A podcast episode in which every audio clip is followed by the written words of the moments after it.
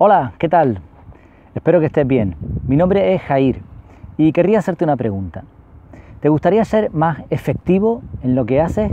En otras palabras, conseguir mejores resultados para ti y para los que te rodean, conseguir esos mismos resultados de forma sencilla, sin demasiado esfuerzo. Claro que sí, ¿verdad? A todos nos gustaría. Pues si es así, estás en el sitio correcto. Esto es efectividad. Aquí hablamos de ser al 100% efectivo. Pero, ¿qué quiere decir esto de la efectividad? Muchas veces se utilizan indistintamente estas palabritas, efectividad, eficacia, eficiencia, productividad, pero realmente no son los mismos. A mí me gusta una definición que es que efectividad es la mezcla ideal entre dos conceptos, eficacia y eficiencia. La eficacia tiene que ver con el qué, con el objetivo. Se es eficaz si se consiguen resultados. Ya está, así de simple.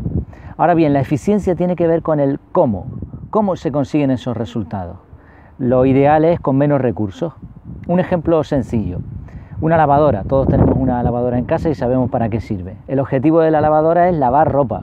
Si la lavadora consigue hacer eso, es eficaz. Si consigue que la ropa esté limpia, muy limpia, ya está, ha conseguido el qué, su objetivo.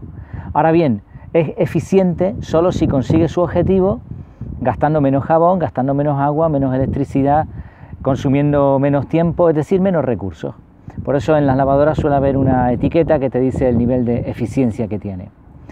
La efectividad es la mezcla ideal de estos dos conceptos, porque si lo piensas verás que en muchas ocasiones cuanto más eficaz, menos eficiente, y cuanto más eficiente, menos eficaz. Por eso esa mezcla, la, forma, la fórmula ideal entre estas dos cosas, ese resultado va a ser la efectividad.